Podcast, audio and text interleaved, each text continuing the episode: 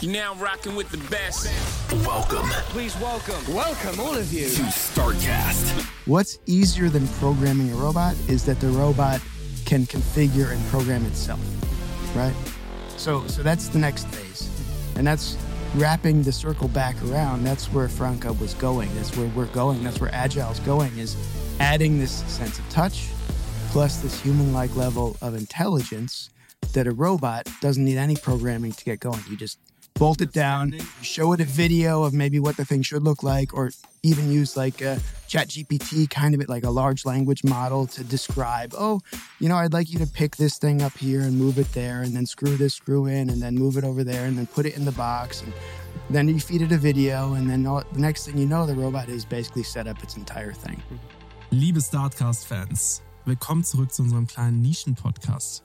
Intro werde ich noch auf Deutsch machen und dann werde ich switchen zu meiner altbekannten und sehr geliebten Sprache Englisch. Denn heute haben wir wieder mal einen amerikanischen Gast. Ich bin sehr, sehr, sehr glücklich, ihn da zu haben. Und um nicht unfreundlich zu sein, möchte ich gleich nach, ähm, auf, die, nach, äh, auf Englisch switchen. Sorry für diesen kleinen Hasper. Auf Englisch äh, switchen, aber ich wollte es euch nur schon mal vorweg gesagt haben. Diese Folge wird auf Englisch sein. Wer keine Lust drauf hat, soll sie sich trotzdem anhören. Haha. Welcome, Nick.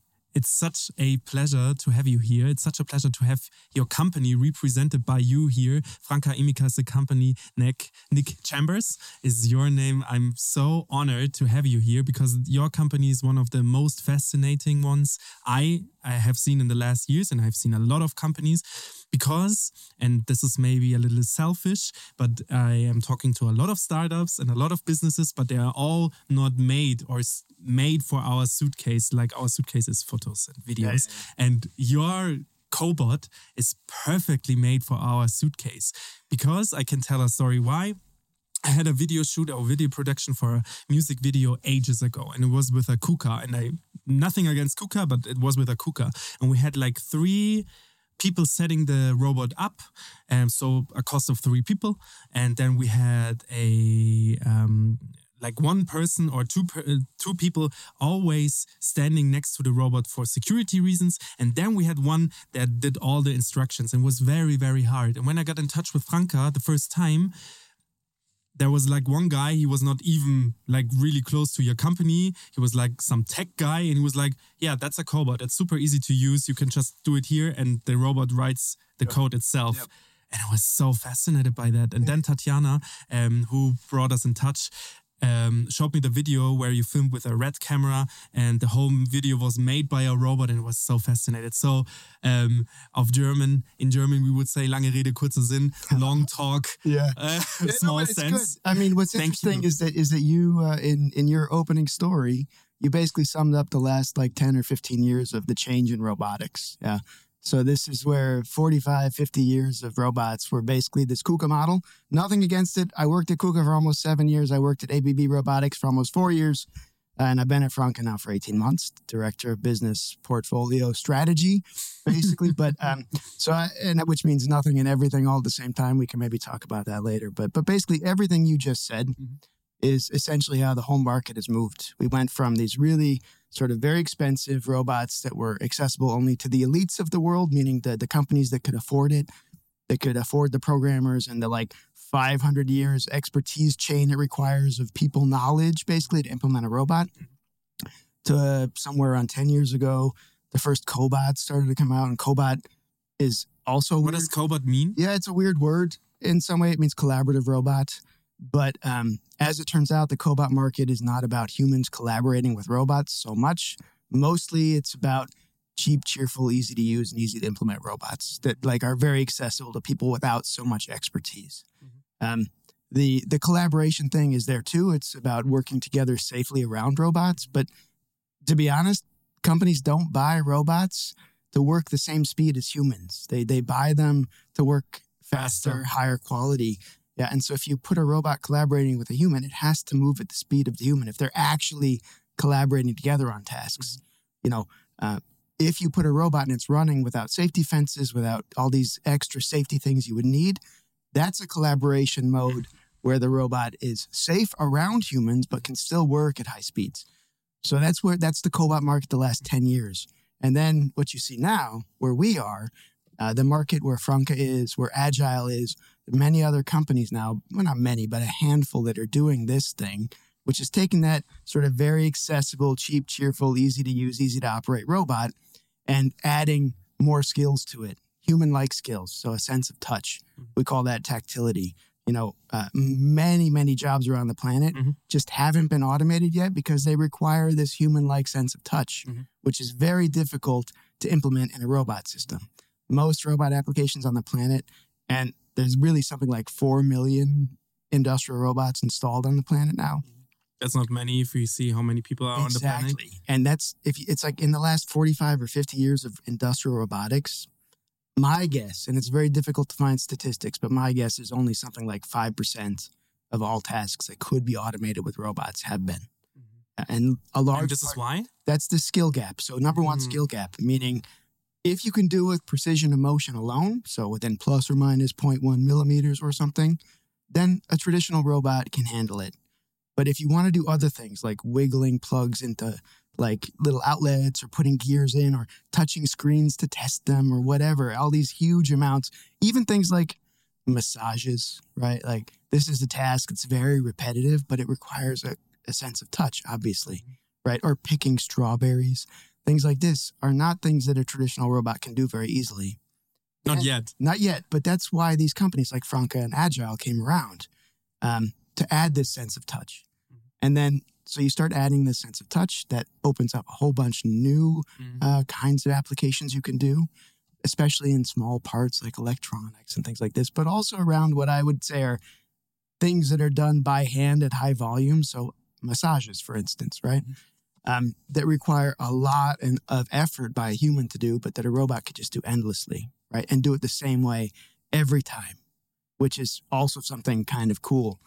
Um, okay, so you have that. And then you still have this barrier about implementation, like programming, The knowledge, the basically. knowledge of how the to do basic knowledge because like when we jump to a country like germany where programming is no part of the school system which is actually a failure i would say I didn't know that. Yeah. it's Wow. no part of the like we do have like when i used to go to school which is already sorry for my english it might be a little rusty No, but it's it, perfect. it will come back it It's will come back. It's, uh, it's by every als sentence meine Deutsch.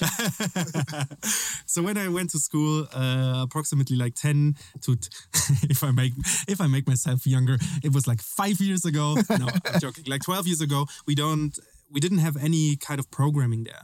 We did have some programming, but it was not about like really the sense of touch. You would say the sense of touch of like really programming an application. Yeah. It was more about how to open Excel Yeah. and fill an Excel Yeah. form sheet whatever but it was not like like real programming in my um when i studied Yeah. and i studied abroad i studied um in the hague so in the netherlands they did some serious um, coding there Yeah, yeah. and i was learning there i was dig- digging deeper into that and was so fascinated by that Yeah. and i was so frustrated actually that germany doesn't have that That's too bad. It's it really is bad. too bad because the next generation will have to learn that to use Yeah, those yeah. tools properly. Yeah, yeah.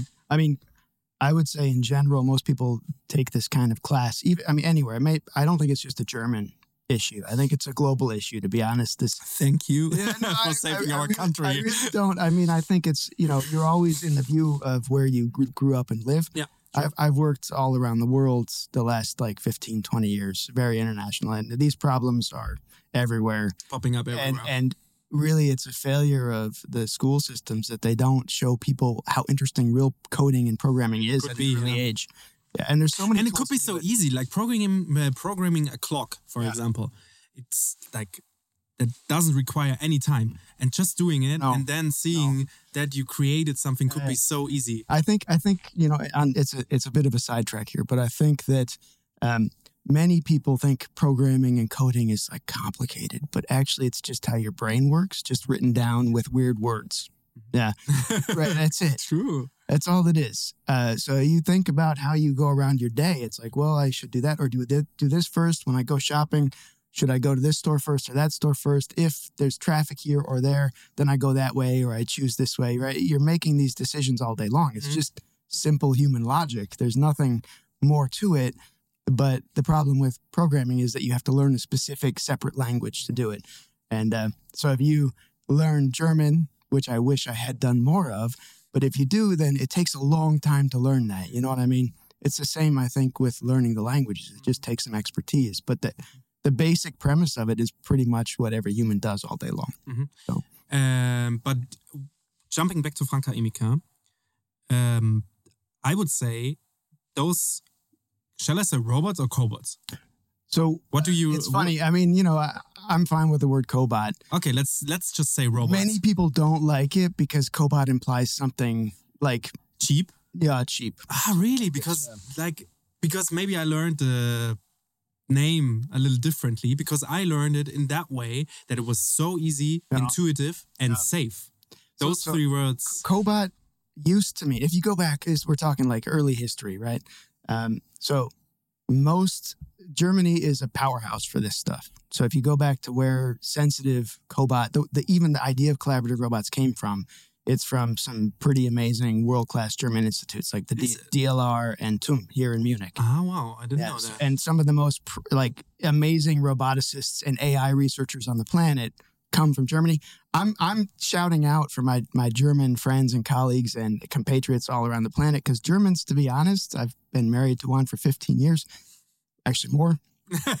um, uh, are, are so modest they would never say how amazing the thing is, Mhm. right? So, but it's really this area of Germany, especially, is where most of the innovation in robotics came from. The- And some some parts of Denmark too. But if you talk about the research and the early days of this stuff, it's not all Germans. I mean, they're international institutions. So you've got people from all over the world coming together here. But the institute. But the institutions are the Uh-huh. ones that push this. So you go back 15, 20 years, and uh, that's when people started to think about, well, what about if we had robots that had a human sense of touch? Like they could interact with the environment and know what they hit something and reduce the amount of impact and all this stuff.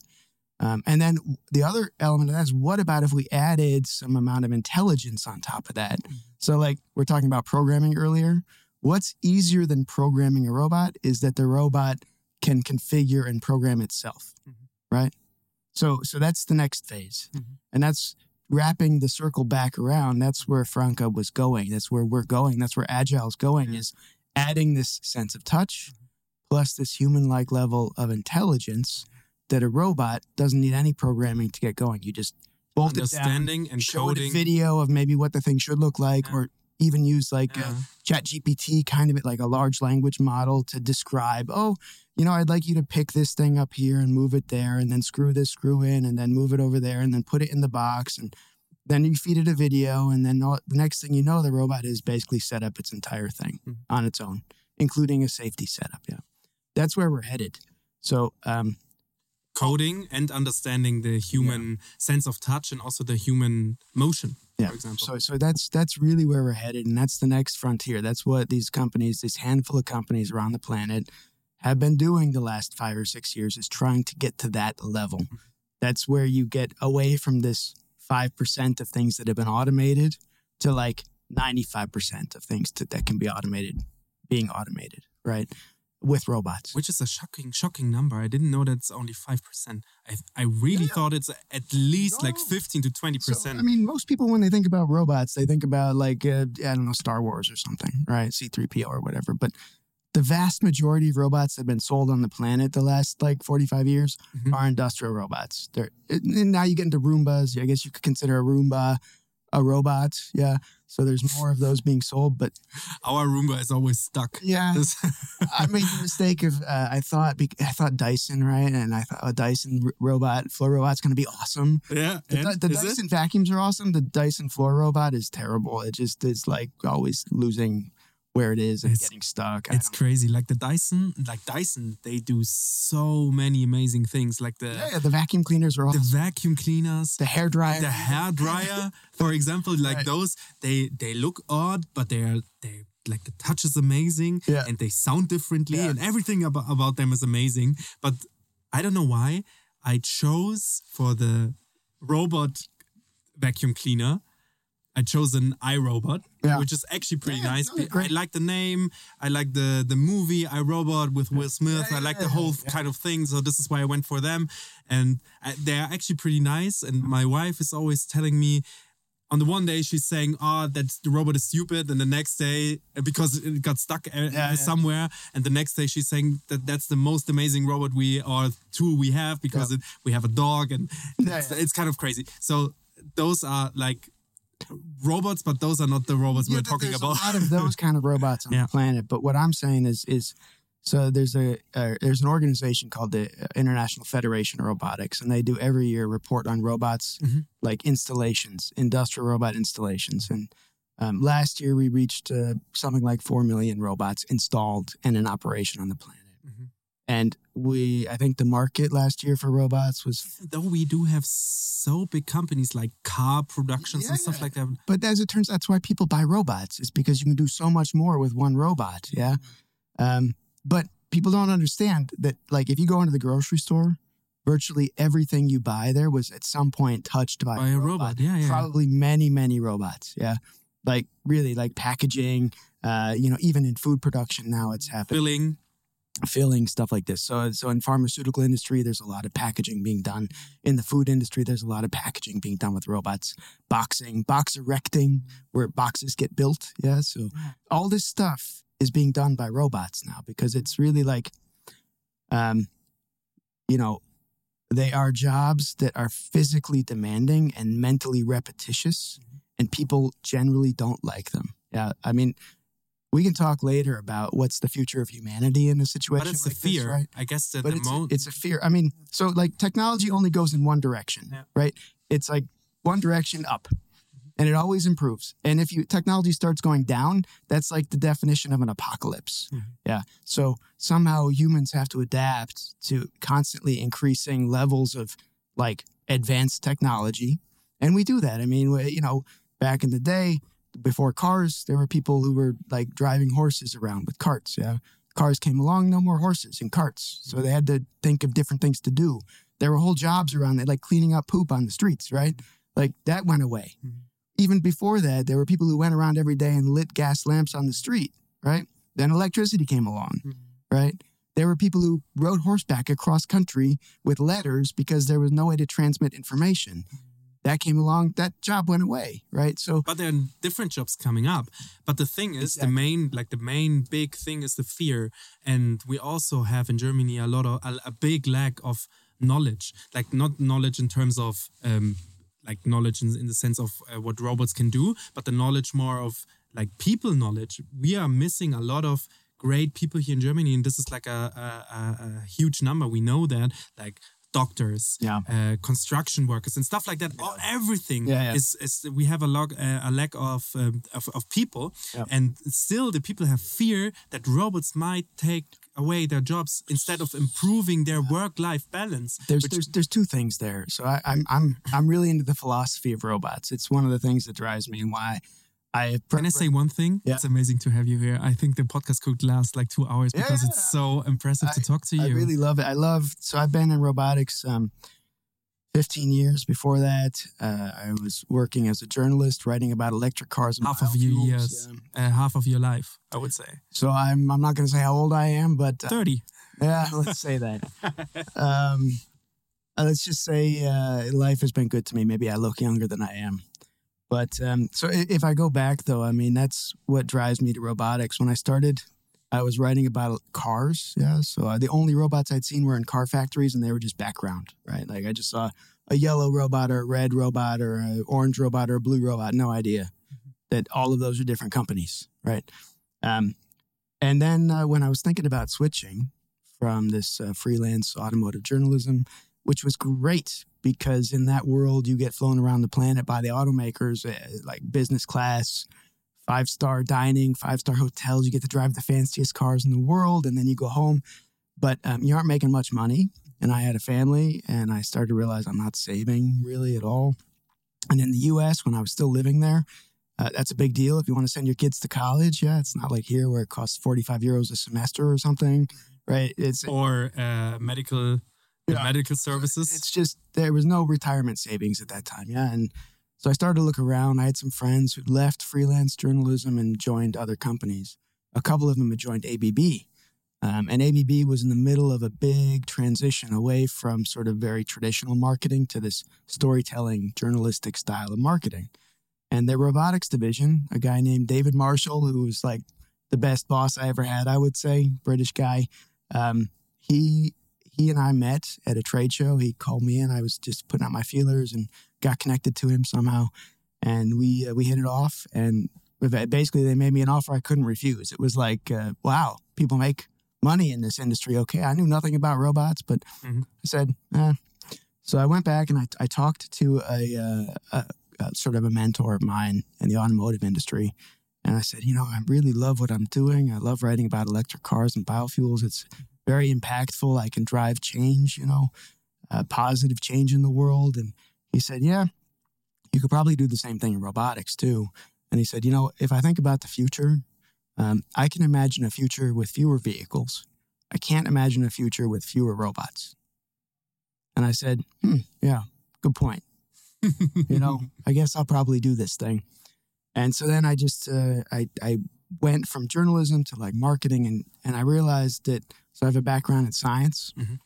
and uh, there's a lot of like analysis and research and logical critical thinking. If you combine sort of journalism with that, all of a sudden you're collecting a lot of market data about what people are actually doing with the robots. Mhm. In 15 years, I've probably been in 300 different factories. Wow. 300, all just Different. from Chinese automotive factories with like 10,000 workers in them to like the smallest coat hanger factory in the middle of Kentucky. You know what I mean? Um, and in that experience, just you'd be there filming. I'd bring a film crew. You know, we'd be there for a couple days. I'd film um, factory footage. We'd get details and stuff, and I'd interview people, but not just CEOs or CTOs or like executives. I would interview Like the normal the workers. normal guys on the shop floor Using- just doing the stuff. Yeah. Yeah, yeah. And I'd be like, "What do you like about this?" Or "What do you? What's the thing that you you've experienced the most? What's the benefit? What's the pain? What's the pain in the butt thing that you have to do all the time?" So I just asked them like a journalist because I was interested, Mm. and I collect all this footage and data, and then bring come back and make a four minute movie. But there's like hours of interview. Footage. Yeah. And uh, I didn't realize because I didn't come from the business world. I came from science. I came from journalism, right? I didn't. It took me so ridiculously long to realize how valuable that is because most product development, product management, um, doesn't consider this. Mo- actually, it's a ridiculous amount of product managers that hardly ever talk with customers. But the point is, they're always seeking for those informations Yeah. because those are the information most valuable and precious to improve a company, but they never ask. Exactly. So and and if you think about it, so sales guys are with customers all the time, service guys are with customers all the time, but those relationships are different. Mm-hmm. You're never getting 100% truth in either direction because yes, it's professional, yes, it's nice, but if a service guy is there, probably it's because something has gone wrong and the customer's upset, right? If it's a sales guy, everybody's trying to get a little bit of percentage extra deal, right?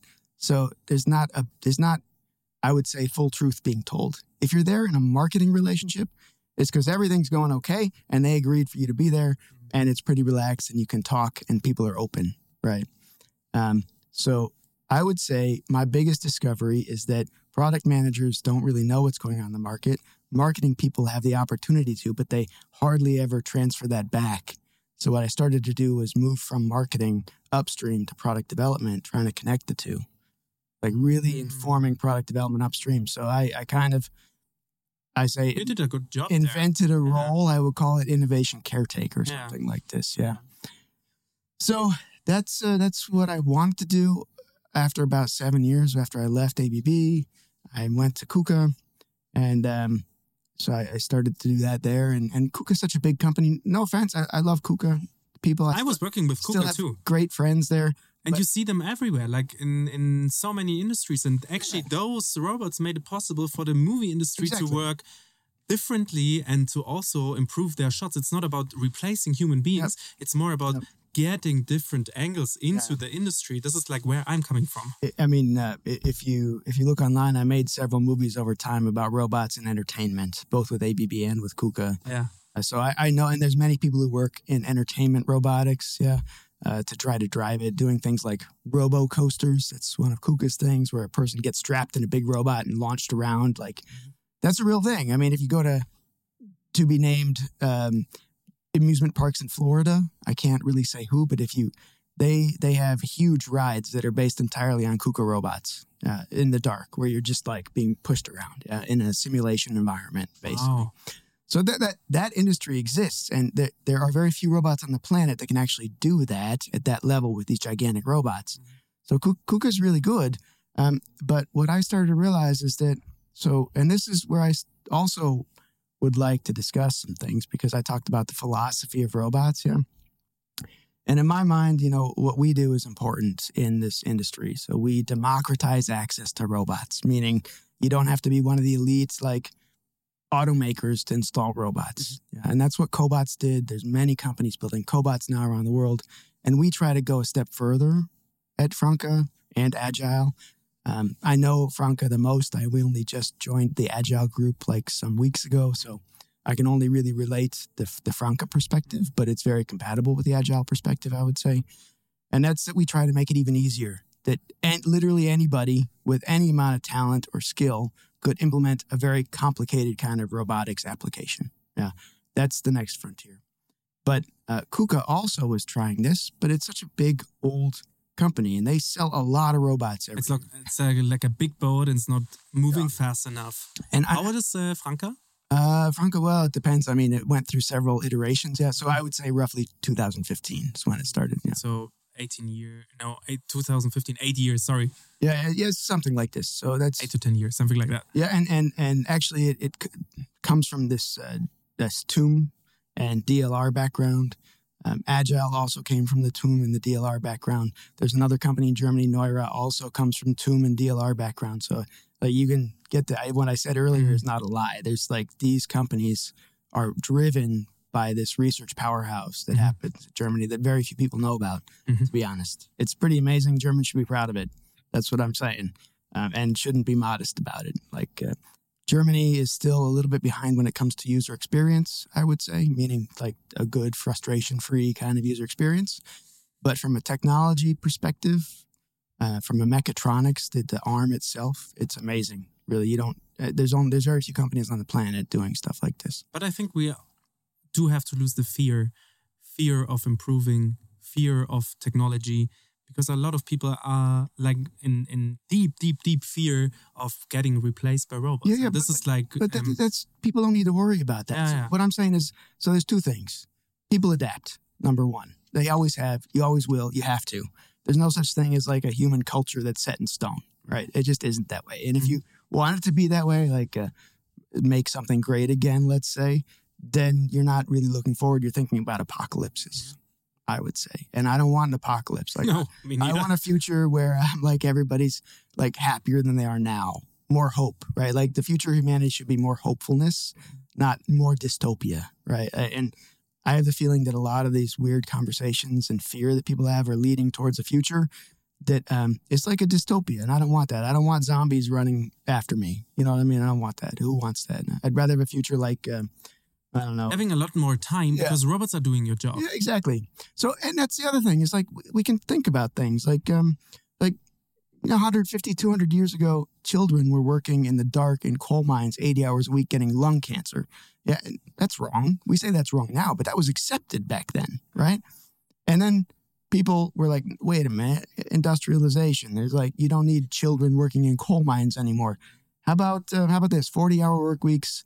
Um, and some protections like uh, healthcare and and retirement and health insurance and stuff. And we all just kind of decided, yeah, unions came along and we uh, the Betriebsrat, yeah, and uh, and and everybody was like, uh, yeah, that's a good idea. So, but forty hours is also an arbitrary number based on religion, right? So we need a Sunday, and then we need a day of rest. Uh, but forty hours is made up. There's nothing that says we have to work forty hours. And in fact, in a future where robots are doing like all the physical labor, do you need 40 hours of work? Do you need physical labor? That's what I'm saying. Like, like just just free your mind a little bit there. I'm not saying we have. It's not happening tomorrow, and it's not one company's responsibility to drive this. But there's lots of experiments in the world now that show things like universal basic income are working, right? Um, it just forces us to, us to have to reconsider the definition of work and the value of And work life. life. Yeah, the, the, the, the, the definition of human life, this is like a lot of people see the glass half empty. Yeah. But you could also imagine the glass half full and say, okay, instead of getting like 70 years old with back problems, Mhm. I could get like 20 hours. I, I could just work 20 hours a week, have way more time with my children, Exactly. There's going to be uh, so for me. and get like 170 years old. Exactly. But if- or from my perspective, like I don't care what you do with your time. Yeah, I really don't. Like if you only have to work 20 hours a week and you spend the rest of it just sitting in bed and twiddling your thumbs, I don't care. There's going to be some people who are always more driven to achieve things. Yeah. Always. It's like how it is. There's some people who aren't, and that's also fine. Mhm. You know what I mean? Like it just doesn't matter. When you have so much productivity and the robots are doing all this physical labor, we have to learn how to spread the wealth a little bit more. Uh, rich people will still get rich. Companies will still make money. The really like driven, intelligent people will still do innovation. but only if the people are open to for innovation Exactly. and not stop um, shut the doors and say no because the innovation will come and somebody else will take it. Yeah, and and then you will go down. You have to be open for that. Also for the climate problems we have Exactly. you have to be open. And if you are open then you will go into the next into the a brighter future. That's what i'm So that's what i'm thinking. I also really believe in the power of robots. To, like we have this kind of ridiculous uh, globalization is good.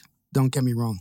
I think it's great that cultures interact more and are dependent on each Yeah. other. It reduces war and conflict generally. And I uh, talk about a hopeful future. You want to make more people around the world more hopeful for their lives, right? Mm-hmm. Hopelessness is what drives bad things. Hopelessness is what drives like terrorism, it drives theft, and it drives bad behavior. If you're hopeless, you're more likely to do those things. So we should be like increasing hopefulness around the planet. Yeah. Mm-hmm. And so spreading the love globally is good, I think.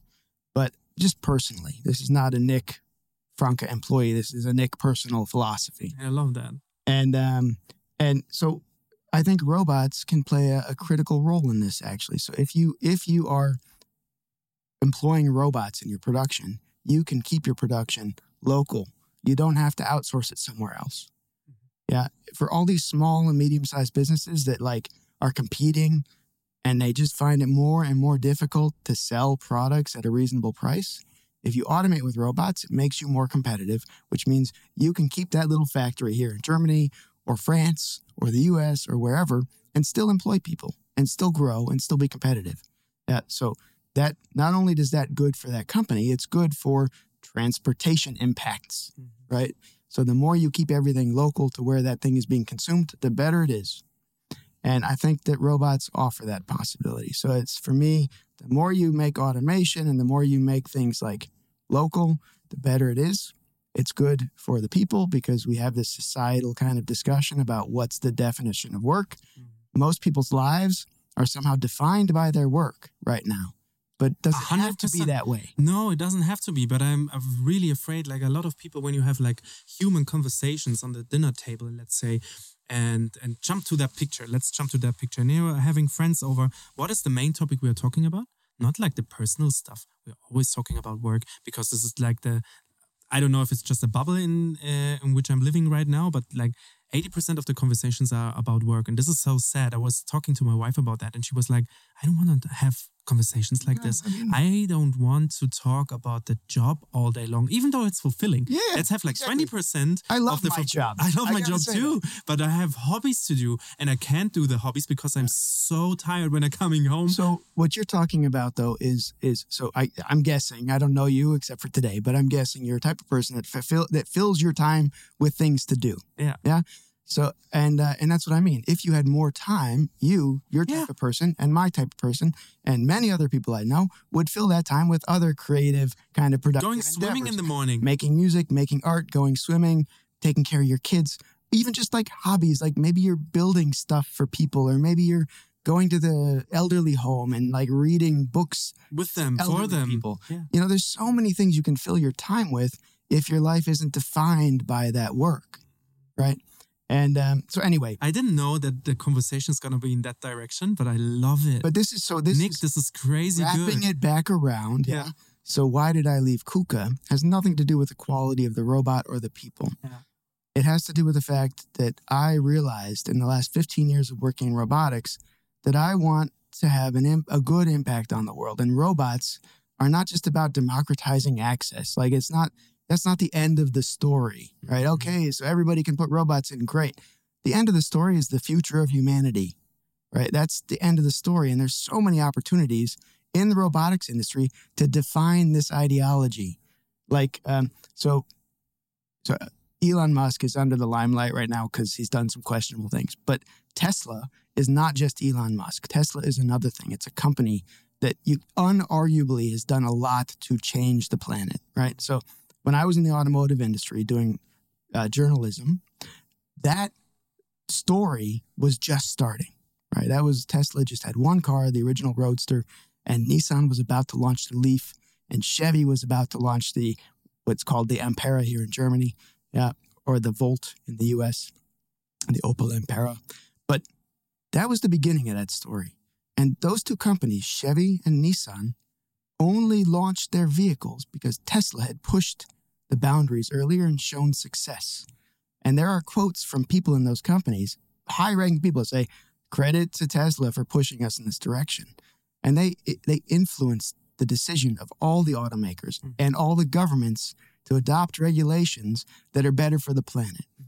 So it's not that one company does that by themselves, but in the robotics industry, we we have this possibility to push such a change. And I didn't want to work anymore for a company that was more focused on like tradition, The past. the past, than this future.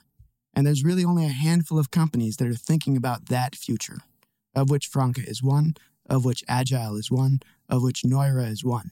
They're all based in Germany. Yeah. So that's pretty cool. And um, and that's why I switched. It was really like my own personal kind of ethical code, wanting that people move away from this fear of robots because very often the discussion about robots is, oh, robots, they're taking jobs away. It's terrible. And I'm like, yeah, but that's just fed to you by media and that's just a fear. And it's not true. It's not true.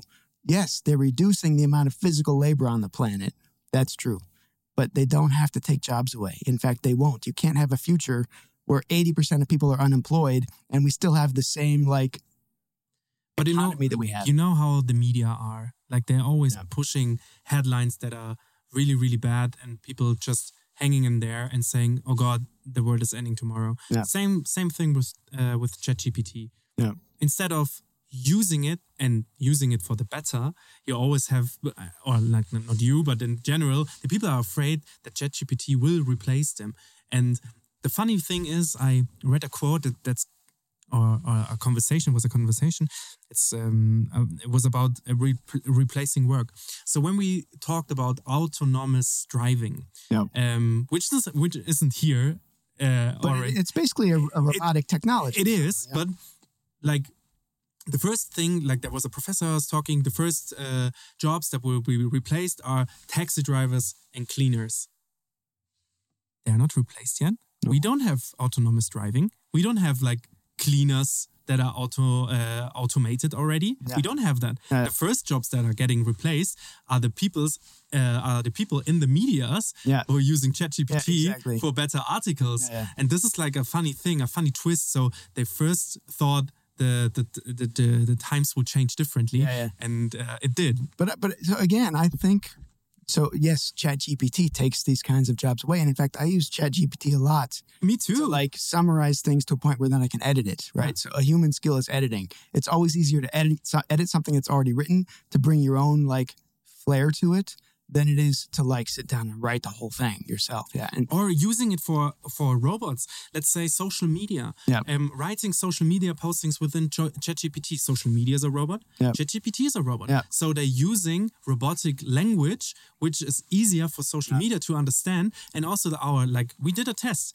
We did a test with postings that are written by humans, which are more emotional, and postings that are written by machines it doesn't matter about the text actually Yeah. it's more about the picture of course and how the text is written Right. and the, the the texts or the postings with the mechanical background perform better than the one with the human background because the, the machines with each other could communicate way better than the human did because the understanding's not there. What's It's- really funny, so there's two things to me, right? So um, we also explore sort of ChatGPT, Yeah.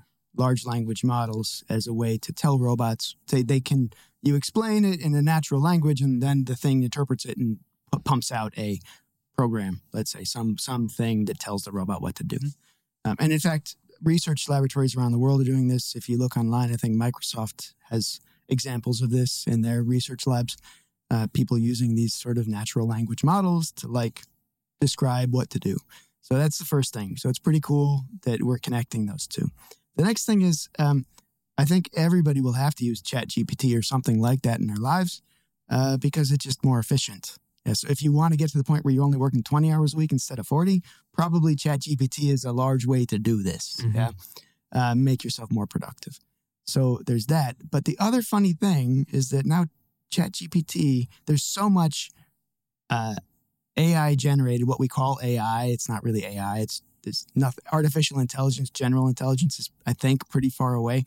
But we we talk about things like deep learning, machine learning, transfer learning. You know, large. I saw language models. yesterday a video about a robot that first pictured himself. Like there was a like the, this AI robot got a mirror. They they put a Ah. mirror in their hands and they um, captured the moment when the robot Oh, sees interesting. itself the first time, which is actually pretty interesting because they the robot tried to um, mimic or how do you say it? like mirror the, Yeah, emotions Yeah, from itself Right. and looked totally different. It was so strange. It was such a strange moment, and um, it's kind of odd. And people like the text underneath it was like, "Did we just uh, see the first time a robot um, become self-aware?" No, I don't think so.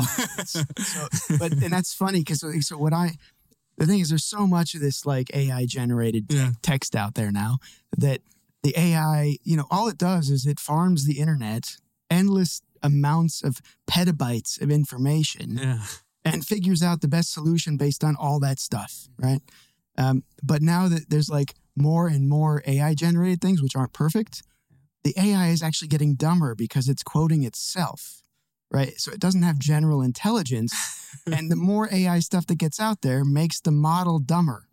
Yeah.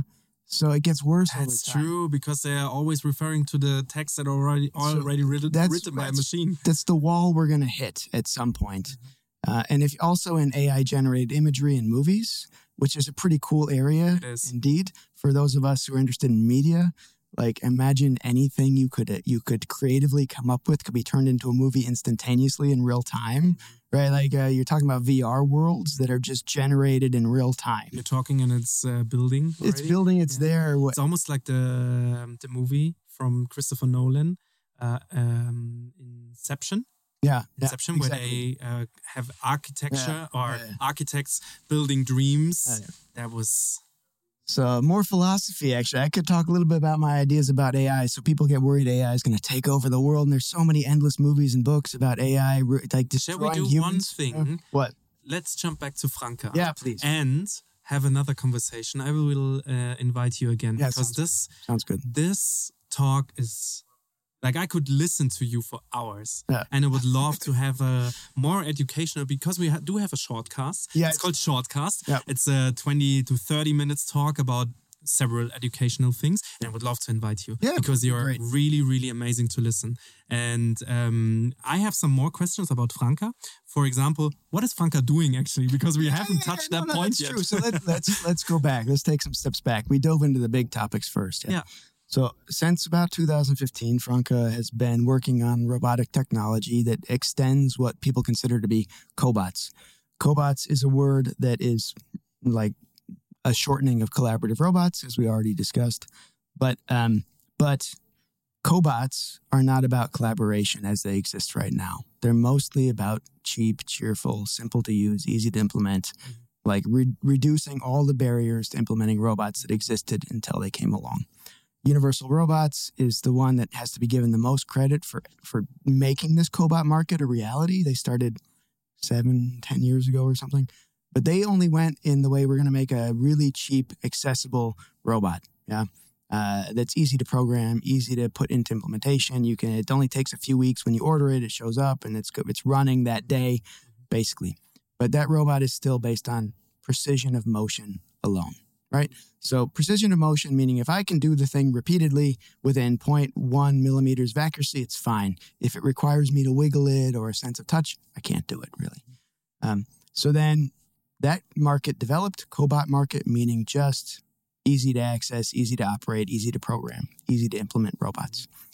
What we do at Franka is take the next step. So we have that. We have a really easy to use visual programming thing. You just take little blocks. We call them apps because they're square blocks that do specific skills. So open a gripper, close a gripper, move from A to B, so on and so forth. We make logic statements with that. If this, then this. If that, then that, right? So, you know, just simple like wait for the thing to be done Mhm. and then do this, stuff like that. We can call to variables in a database, you know. If the number in the database is 34, then do this. If it's 22, do that, right? Mhm. So you just make these little blocks. So anybody can make blocks together in a workflow. We call it a task. And then that task is what tells the robot what to do. And So that's super simple, easy to do. Anybody, you unbox that robot in 30 minutes, it's plugged in and you're programming, right? So that's one thing. So that's the one thing. That's the first thing that we do. Second thing is adding the sense of touch. So we have a robot, a tactile robot. Most robots on the planet How many different robots do you got? Uh, just one currently, but of course, there's a roadmap for higher payloads and higher reaches. Mhm. So we currently offer a three kilogram payload robot with seven axes, so a human arm. I, you can't see it in the podcast, but it's a seven axis device, which means most robots on the planet are six axes. They're missing one of these axes. So it's just where, where it bends, basically, right? This is the human touch, maybe the one axis So that is missing. That's the human dexterity. yeah. So dexterity, if I have seven axes, I can touch my underarm. If I have six, I can't touch my underarm. Uh-huh. Right. So it allows me to have a workspace. I'm moving my arm around for those of you listening at home. That's my workspace, right? Next time we do it with video. And uh, and that's my workspace. If I have seven axes, I can access something like 85% of my workspace. If I have six, it's much smaller, 60, 70% of my workspace. Mhm. So that's the dexterity, meaning I can move into little spaces, I can get underneath the table, I can touch my other ear, right? Stuff like that. The sense of touch is is when I grab this coffee cup that's on the table and I hold it, I know that I'm putting enough pressure that it won't fall out of my hands. But I'm and not you won't break it. and I'm not putting so much way. pressure on that. Not that I ever could. I'm not the Hulk, but if I could, I wouldn't break it. Right? Um, that's the sense of touch that we're talking about. I, and then if I have that in a robot, it's kind of a superhuman sense of touch. So I can't tell you how many newton meters of force I'm applying. I just know it's enough. The robot can quantify exactly how many newton meters of force it's applying, and it can do the same one every time, all the time, reliably and consistently. And that's the definition of industrial precision. So if you want to use a sense of touch in industry, it has to be consistently reliable and accurate, precise over time. Mm-hmm. Not only can I do that, I can read the force out to a database where I can use it in process and quality assurance. That's superhuman. No human can do that, right? It's a sense of touch that's superhuman. That makes it more applicable in industry. So, sense of touch, dexterity, ease of use, and the next thing is some level of human like intelligence Mhm. to self configure, self program, self operate, and self fix errors, right? Wow. Okay. And how many others are there that that have those five, let's say, five bullet points or pillars? Franka started first, and now you have around the planet maybe five others somehow. That's not So, many. Yeah. I mean, maybe five, six, somewhere under 10. That I mean, really working on this. If we are looking at your robot, there are. I have no clue, but the, like the robots I saw, they're small. They're not made for big industries like car industry or something like this. Mm-hmm. They're smaller. They're, I have no clue what use case they could work in, but probably smaller parts like cell phones and stuff like that, where they where you need more yeah, yeah, sense of touch. that's. Um, what uh, what industries are you working in, or what industries can apply to work with you instead of uh, working? With So, I mean, our, our main industrial one is uh, is electronics, small parts assembly, um, things like this. So, there's many of these companies around the world. They do lots of different things. So, it's either assembling something on the line. So, you want to plug this thing into that thing. You want to press those two things together. You want to insert a little gear. You want to close the housing. Mhm. Um, things like this. Packaging, end of line packaging, also where it needs to be sensitively put into packaging without breaking it.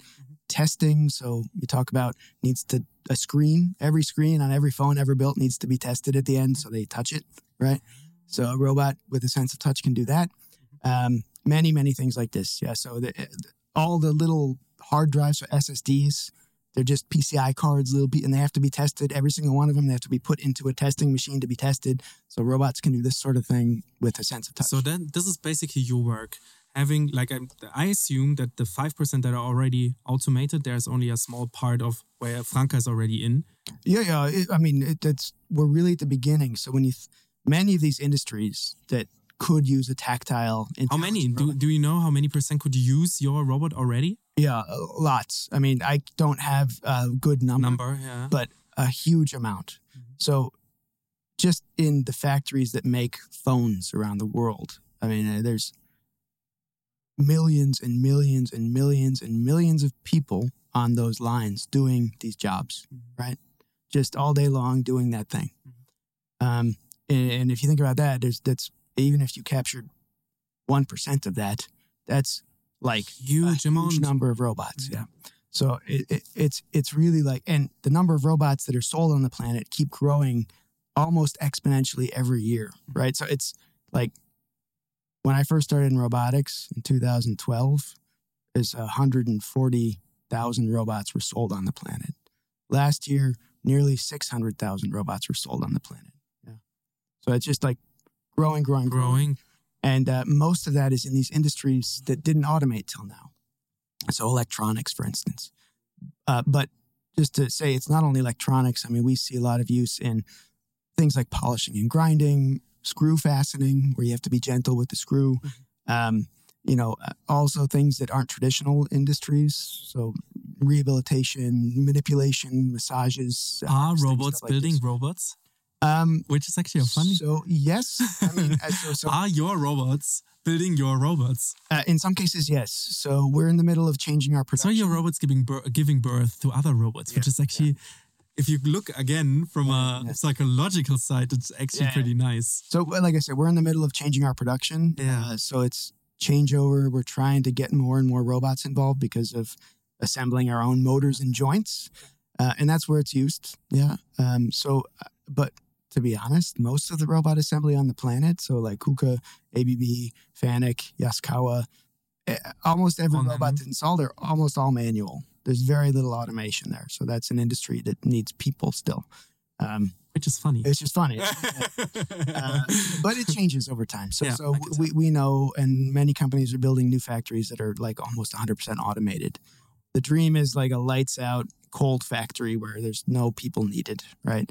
Um, so yeah, but that that's we don't do that yet, but it's where we aim. Mhm. Yeah, and and uh, I, I and if you're going out, what companies would you like to reach out to to also talk to you about? yeah that? yeah. So because I think that's your role, basically. absolutely there's there, so there's many companies that don't realize robots like this exist. Or let's say, if you have all the companies in the world, Yeah. what would be the your favorite company to talk to? Maybe the one guy is listening or a girl. yeah. I mean, so any of these companies that are doing electronics manufacturing, uh, especially in Europe or Asia or the US, and there's still many of them. Actually, you don't know it, but there's many, many pieces, small pieces of electronics still built locally, either for the automotive industry or for the computing industry or whatever. And there's lots of these, and there's many of them that are under a thousand people.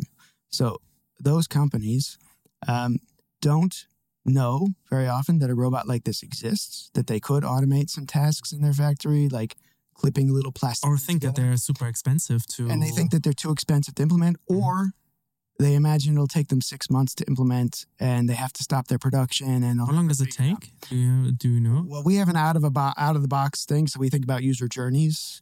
We make it so that you can get our robot out of the box, installed, and start experimenting it with it and learning how to program within half an hour. In a weekend of oh. learning, like if you're the guy on the shop floor who has to, like the manager says, learn how to program this thing. In a weekend of learning, you could figure it out, right? Like from beginning to end. Let's do one thing.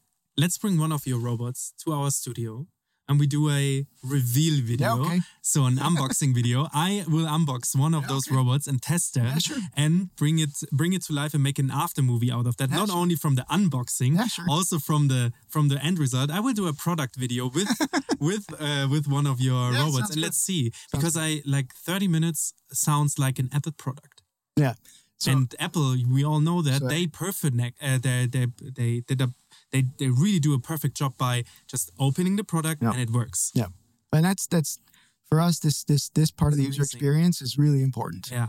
um, especially for customers who are very new to robotics, which is the ones I'm talking about. Mhm. Most of their things they're doing in that factory are all done by hand currently. Um, so the number one, they don't know the robot exists. Number two, they think it's too hard to implement. And number three, thinking about changing production that's running, uh, especially in the electronics industry, which is very sensitive to production kind of changes, uh, is is a risk. So they have to wrap their brains around changing their production somehow. Because when you implement robots, it's not usually just like put it there and it. You need to redo a little bit of this upstream processes, downstream processes, right? Um, so, and you can also think about where else in that process I could put robots in to increase the throughput, basically.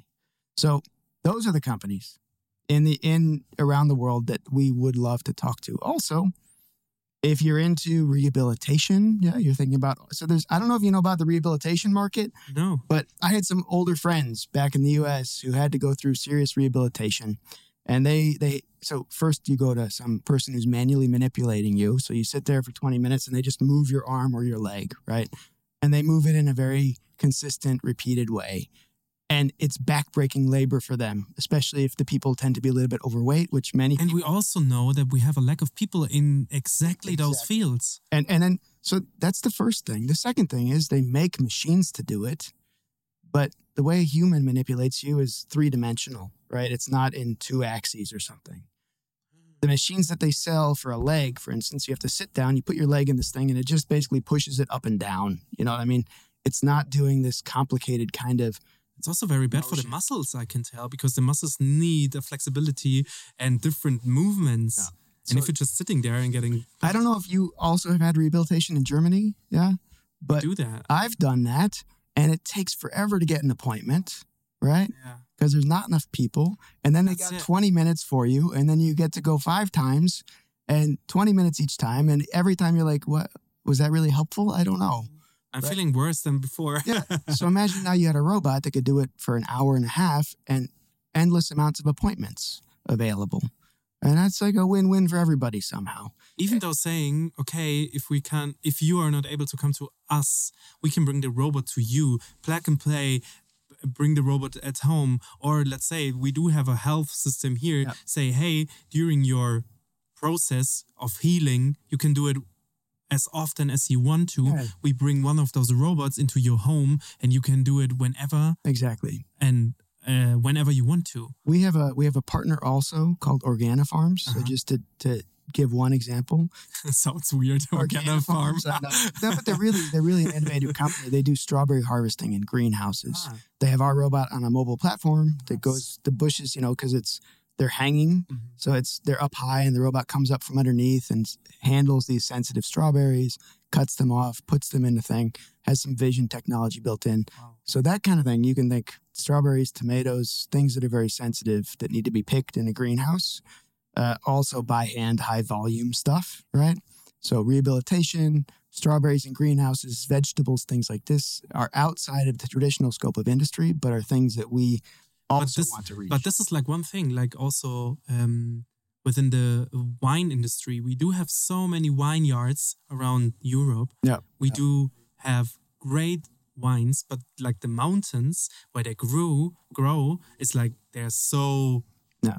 so hard to climb up, and it's so like backbreaking Yeah. work. yeah, And maybe we could use, but this is like one thing which I I already see like a movie. yeah. Um, maybe maybe we do it in the future. I would say like movies that. about that always having like a a field which is actually not yours right now and just bringing a robot in there and see how easy it is to implement that Yeah. because i think it's very very nice We also have customers. So we, we think about markets, right? So you think there's big customers that have high volume production. Those are electronics customers typically that are doing things that need sensitivity. You have small customers that are doing what's called um, high mix, low volume production. So high mix, low volume means they do a batch of 10 or 100 parts and then they change what they're doing. So it's like cut, almost custom production, but um, not totally custom. So it's this.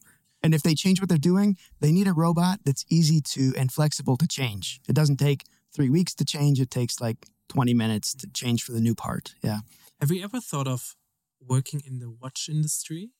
Because in the Swiss watch industry, it's kind of like they have like so many watchmakers, which is Yep. Yep. amazing to see. And we are working with a company called IWC, Uh-huh. producing great, um, great, great, great watches. And they also have like they always write and we have so many watches. So they, the watches are handmade. We have a, we actually have a partner, a really good partner in Switzerland called Gemelli.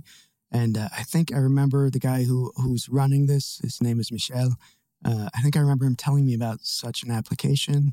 I can't remember exactly, but I think we have worked with watchmakers in Switzerland. which could be such a nice way of showing the human touch Yeah, yeah. yeah. but like not on the like again on the philosophical side showing with a, a timepiece which is really really handwork. And i did that. I assembled a um, a, a, a, um, a watch one time. It was uh, hard work and it took me an hour or something like that where a watchmaker only needs like 15 minutes to 10 minutes when they are really really good.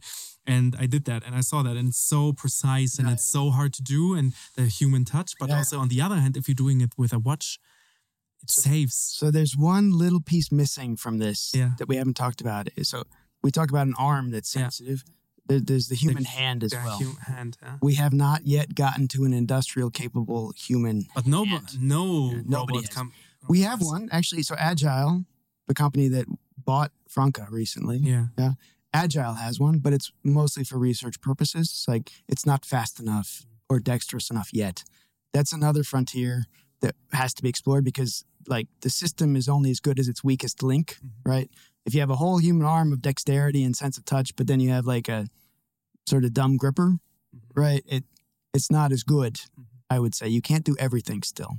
Which is why I'm saying, you know, there's a big market we open up with the tactile arm and ease of use and intelligence, but you won't get to 100% automation until you can recreate a human hand, basically. Some, or something better than a human hand. Who knows? You know, AI could maybe design something. This is this hand is not designed by somebody. It just happened over millions of years of evolution that it turned out this was the right thing for us. Yeah, maybe But we need like a maybe we don't need five fingers. Maybe we need six or ten. I don't know. Yeah. You know what I mean? Like maybe we need sticky stuff like a gecko. That would be better, right? So Spider Man. you can engineer these systems, Yeah. right? Uh, so I, that's the next step, I guess. I Something like loved this. our talk. We already uh, passed the one hour ah, line. Yeah. Okay. Wow. It's amazing. Like time flies by fast when you're having fun, and it was such an amazing talk. Like Yeah. really, I mean it from the deep, deep bottom of my heart. It was a really, really great talk, and you were such an aspiring person. And I would love to invite you again. Even though if we are talking in our small format again one hour, Yeah. it's I don't really Well, care there's because really there's so many things we haven't covered. and Franka is such a like unknown unknown i'm saying it with uh, with the marks unknown company because when i first um, went to your campus i would say i would call it campus it was huge yeah. i was uh, um, i was told to pick up a robot so i did that and when i googled it i, I, I drove um, onto your parking uh, lots and i saw that and i was like wait what Yeah. this is So huge chalk it up to German modesty. I would say, you know, these companies just fly under the radar. Like really, that people don't know the impact they have on the planet. how many people are working uh, for franka Currently, we have about 100 at Franka and 200 at uh, at Agile in Germany, but Agile is Huge. over a thousand people globally. Yeah.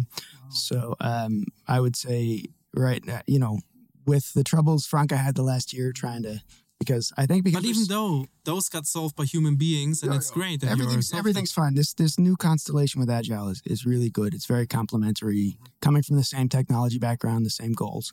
So altogether, both companies have about 300 employees in Germany, three or 400, something like this, I guess, um, which is quite large actually.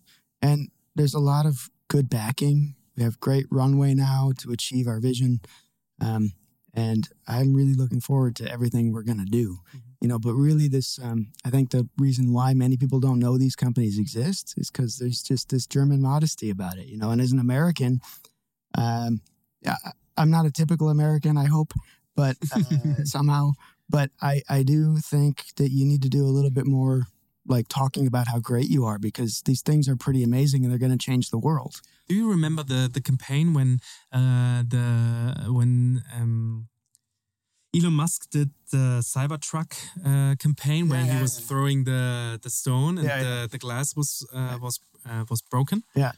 and then you could actually build a, a like a, a same thing and said and say something like uh, Franka is giving the human touch knowing how hard you could uh, throw a rock without breaking the glass and that would be actually a very very That's nice funny. twist Yeah. to bring in a robot into something like this i would love that i That'd be would love funny. to see that Be good. I'd be, I'm happy to come back and uh, we'll maybe bring a robot and you I would love that.